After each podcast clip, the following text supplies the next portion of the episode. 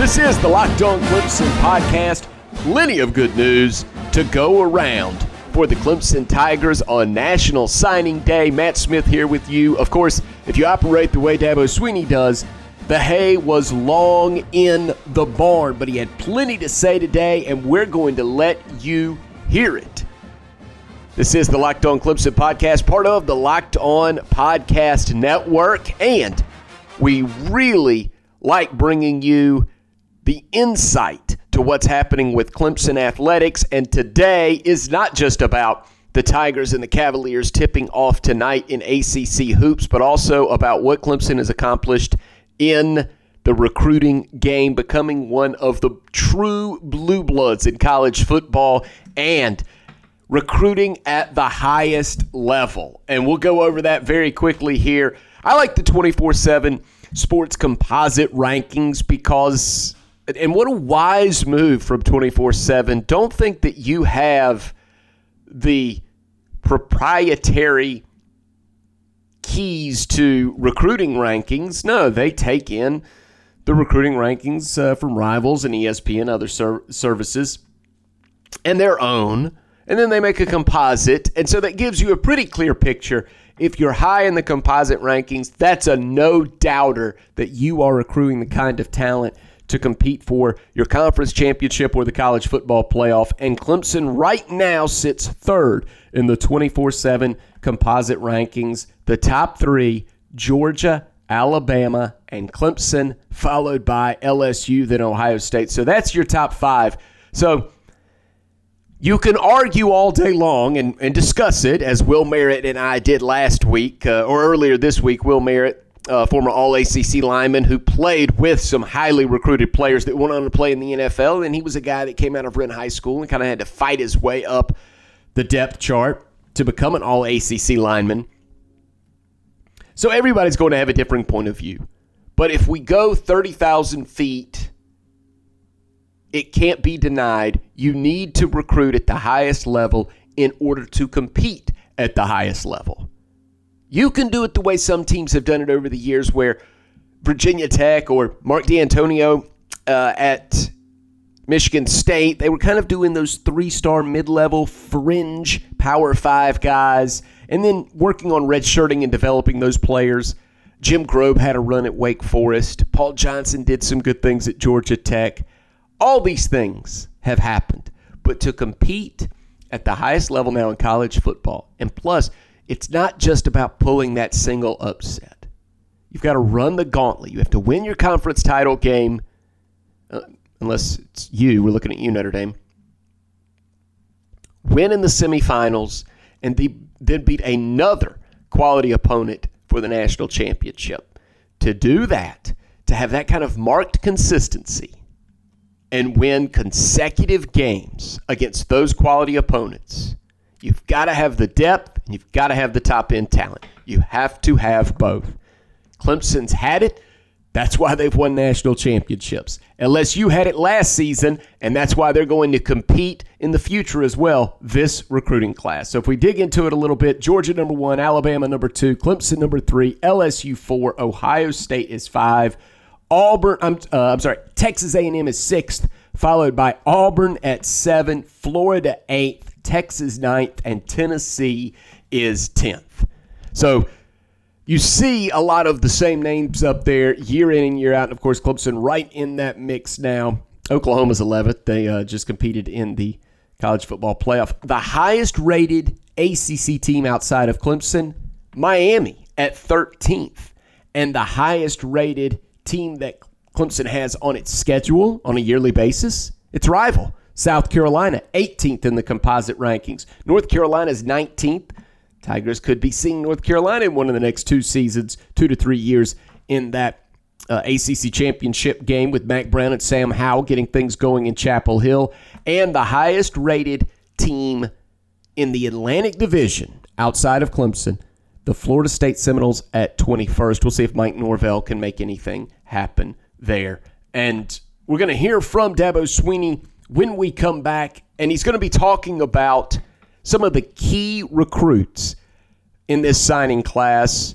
Now that these guys have even grown more, these guys, of course, signed in the early period, but we want to hear Dabo Swinney and his plans for DJ Uiagalelei, the quarterback, and why he thinks he can do anything Clemson wants him to do. Why Tiger fans should be all excited about defensive tackle Tre Williams, which defensive lineman in the NFL now that Tre Williams reminds him of, and what Clemson legend, and I mean legend, almost worthy of a statue, does Demarkcus Bowman remind Dabo Swinney of? We'll do that, and we'll also preview Virginia and Clemson on the other side. You're listening to the Locked On Clemson podcast. Dabo Swinney's comments when we come back. They're already in French field goal range. And Lawrence, thought one, dumps it over the middle. Etienne in space. Etienne to the 10. Reaves. Touchdown, Tigers! A championship drive from the defending champs.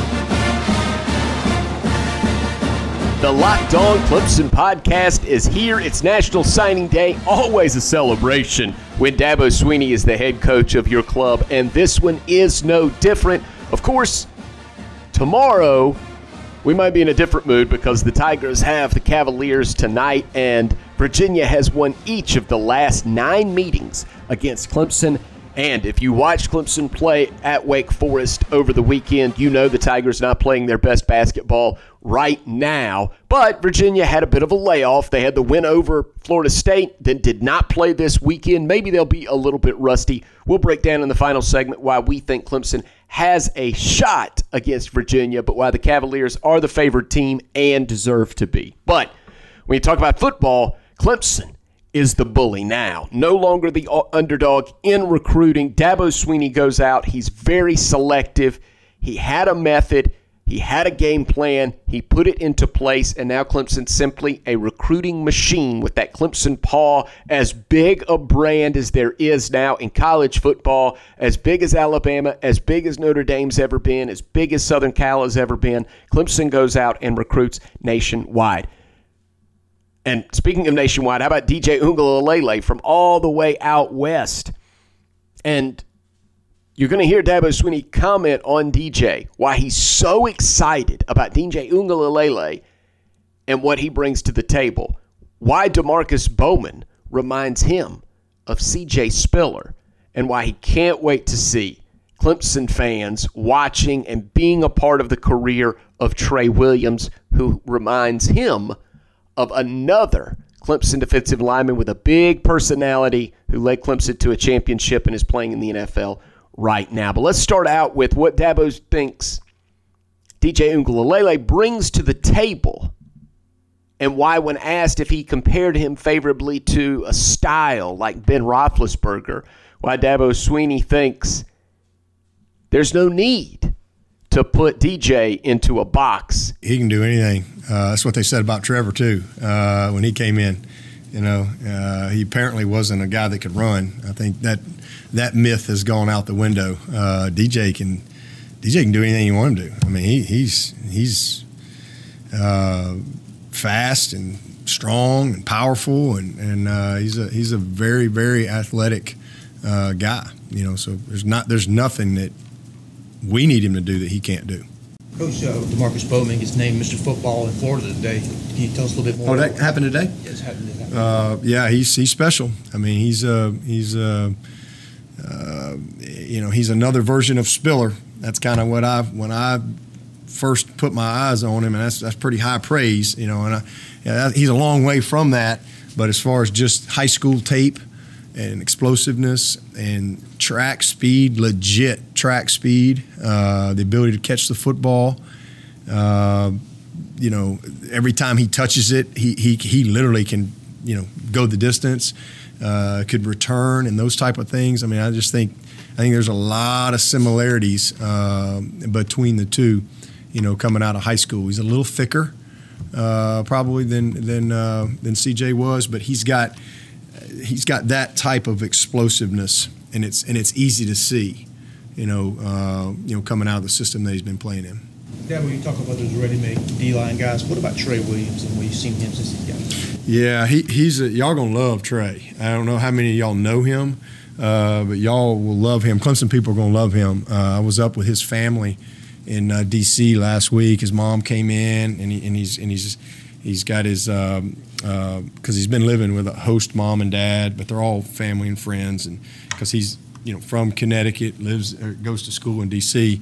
Uh, at a great school up there. So uh, awesome, awesome support group. But we just had the best time uh, last week having dinner and hanging out and.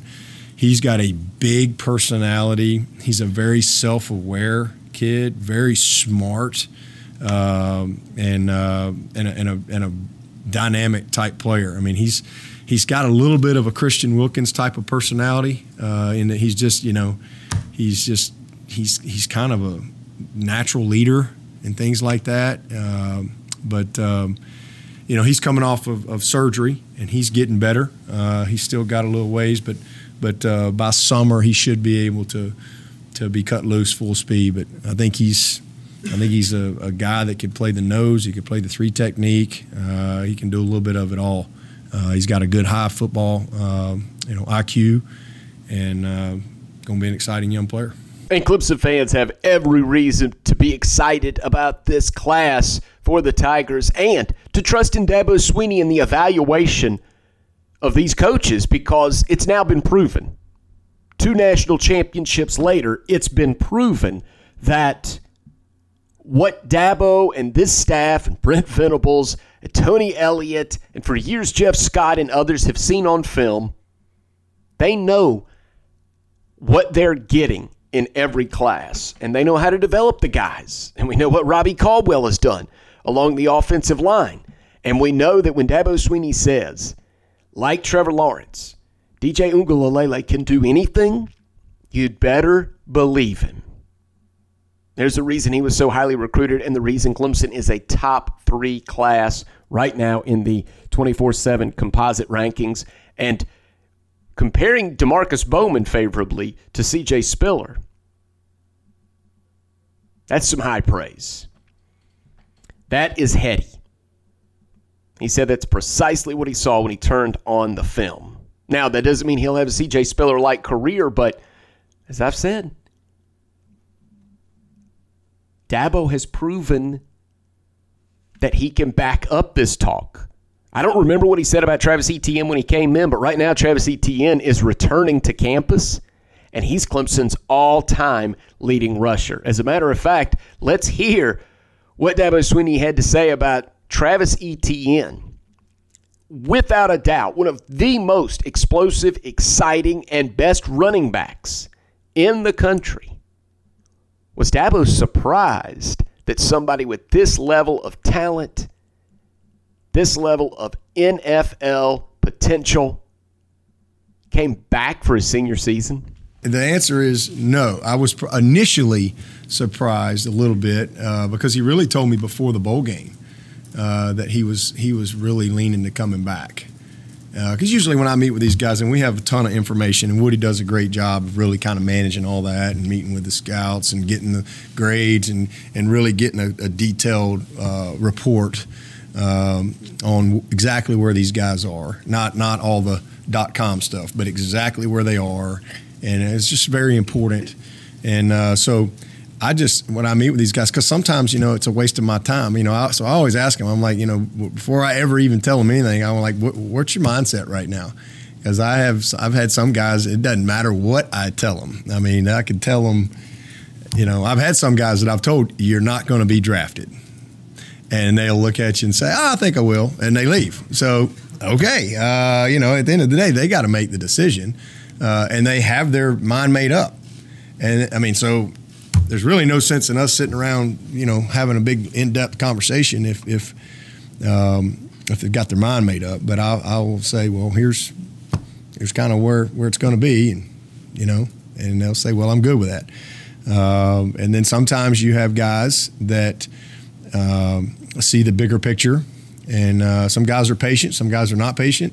You know every everybody's motivated by different factors and they have different dynamics in their lives whatever. I you know it's really unpredictable that way.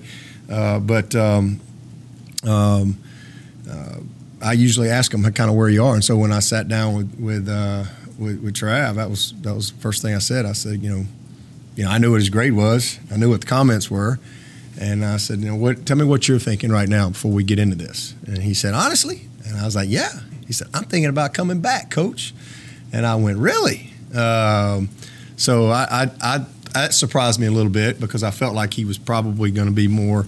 Well, I really want to just kind of see what you got to say before I get into it. But he really was kind of leaning that way, and he, he, he and I said, well, why is that? And he said, told me why, and uh, I said, okay well, we got a conversation that we need to have. Then here's here's this information, and let's talk about it, and let's talk about what that means, and and um, and so forth. But uh, so I wasn't surprised after the bowl game that you know he said, "Hey, I'm I'm I'm really I'm coming back," and he was pumped up to tell me, and he just he's enjoyed his time, and and I think that for him. Um, you know, he, he, he got a second round grade. And uh, I think for him, you know, if he if he leaves here as a second rounder next year, I mean, he'll do cartwheels. Uh, but he's got his degree. He feels like he's a little more, uh, you know, ready. He feels complete. And I just think, you know, leaving early for him as a second rounder, I think he felt a little incomplete. And so, um, I think he's I think he's the best back in the country uh, in this period. Uh, but you know, I mean, obviously, I pretty biased uh, when it comes to that.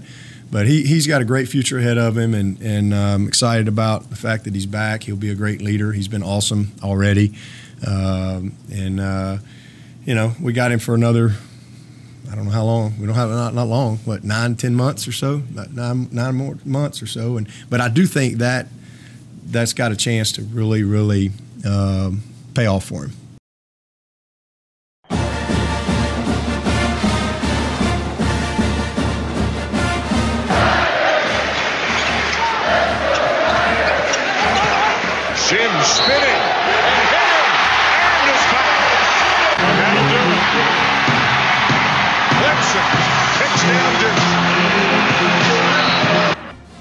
It's a great day for Clemson fans here on the Locked On Clemson podcast. The Tigers ranking third right now in the 24 7 sports composite rankings for what they've done in recruiting. But as we know, that's not a perfect science. Recruiting's not a perfect science. Trying to analyze the recruits is not a perfect science, and rating how the teams are doing. But we do know this, and I brought this point up earlier. If you just look at the recent success in the college and the participants in the college football playoff, and then you look at the, the recruiting rankings here on signing day 2020, Georgia, Alabama, your Clemson Tigers, LSU, Ohio State, Texas A&M, Auburn, Florida, Texas, Tennessee. Now, some of these teams have been hot and cold, up and down, but especially there in that top five, those teams are consistently representing in the college football playoff. Now, we're going to hear Dabo Swinney's thoughts on Chase Brice's transfer. And you can hear in Coach Swinney's voice how happy he is for Chase, that he's going to be somewhere and get that opportunity. As a matter of fact, Coach Swinney, I was in a press conference earlier this season when he said it that he thought that Chase Brice, Trevor Lawrence, he had the two best quarterbacks in the ACC. They just happened to be on the same team, which means Chase wasn't going to get his opportunity to start on the biggest stages. Something else Coach Swinney says here, and, and I think he's softened his stance or adjusted it, at least publicly, about transferring. And he continues to say uh, through his press conference today that graduation should mean opportunities and options. And Chase Brice has graduated. He's got two years of eligibility left. So it's one of those situations you thank someone for their time, their contributions to your team and program, and wish them the best.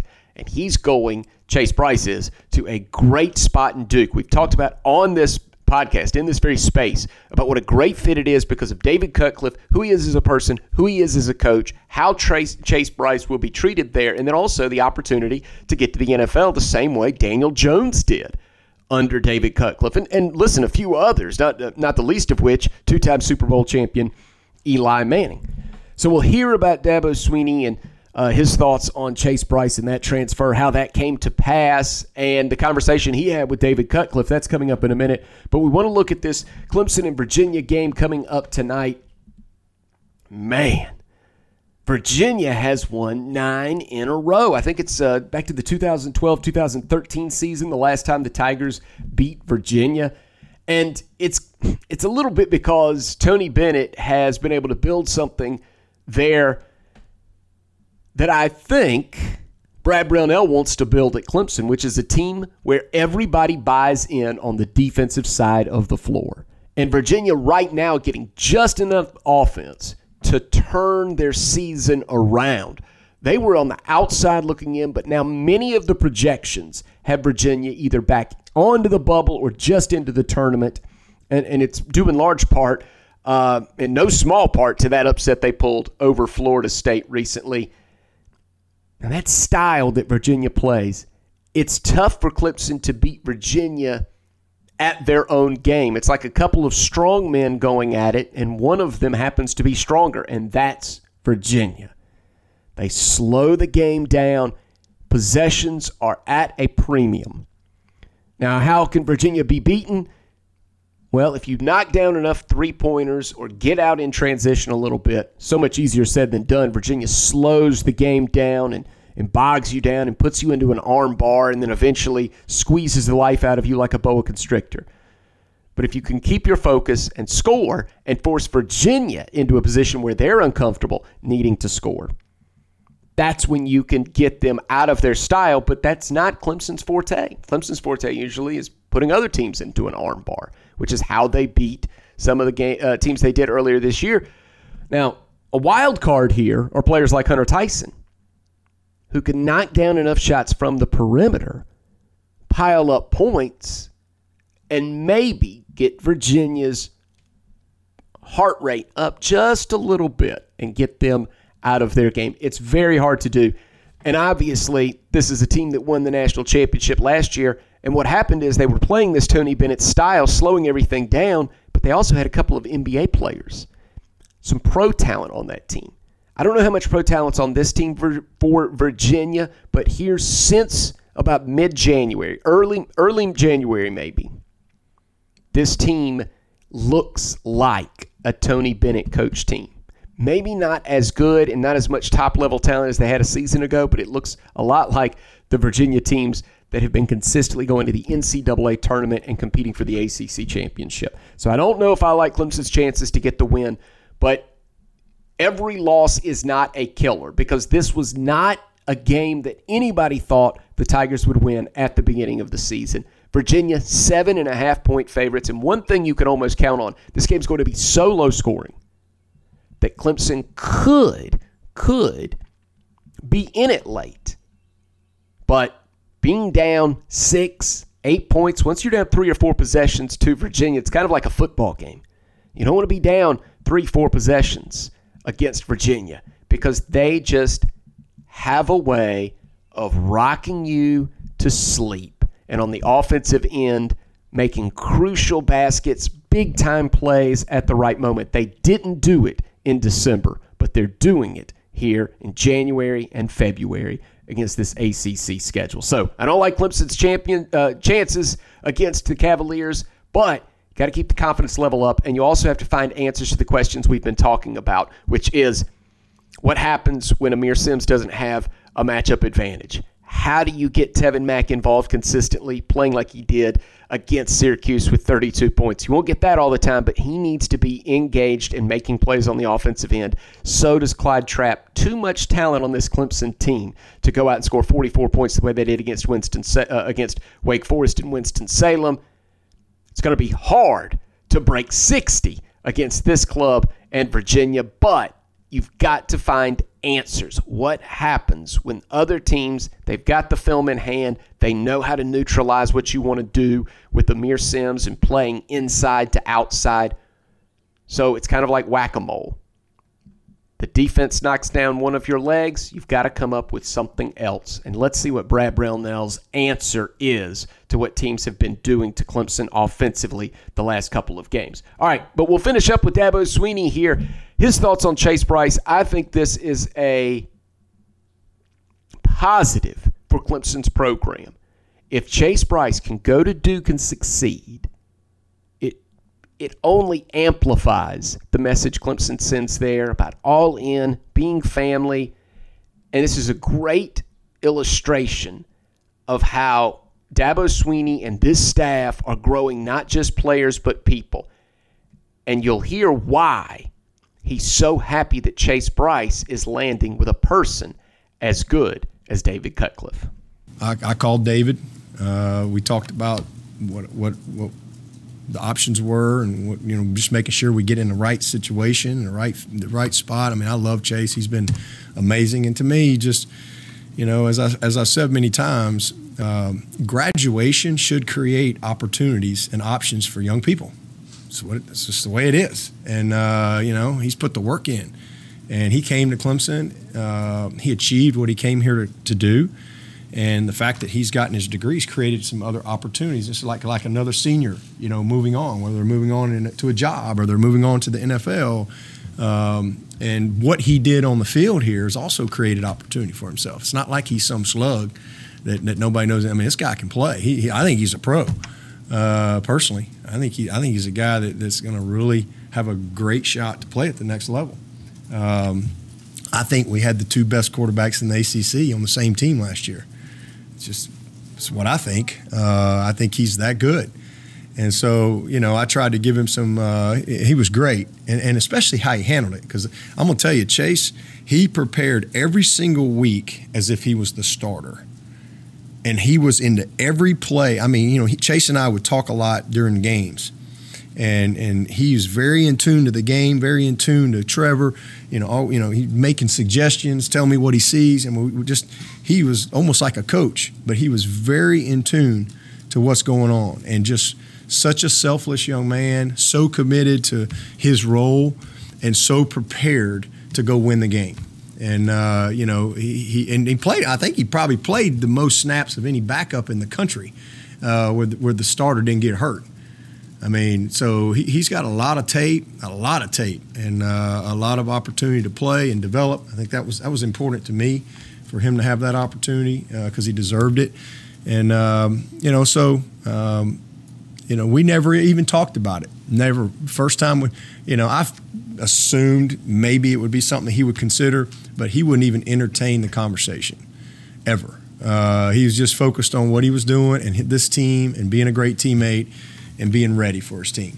Uh, so, you know, uh, he he once the season was over, he, he called me um, when we got back, and we had a good talk about it. We met and uh, we talked about kind of some options and kind of what we were looking for and what he was looking for, and and uh, you know, I, I'm very very happy that it worked out for him to go to Duke, and uh, you know, I, I called David. We had a great conversation. Coach Cut's one of the best people I know. I mean, he, he's he's one of the top two or three people that I would call uh, for anything, and uh, so just a ton of respect for him. And uh, I think, and obviously, he's got a great background with quarterbacks, and uh, so I think it's a good fit. He's got a couple high school teammates up there, so I think he, it's a it's a great opportunity for Chase, and uh, super excited for him.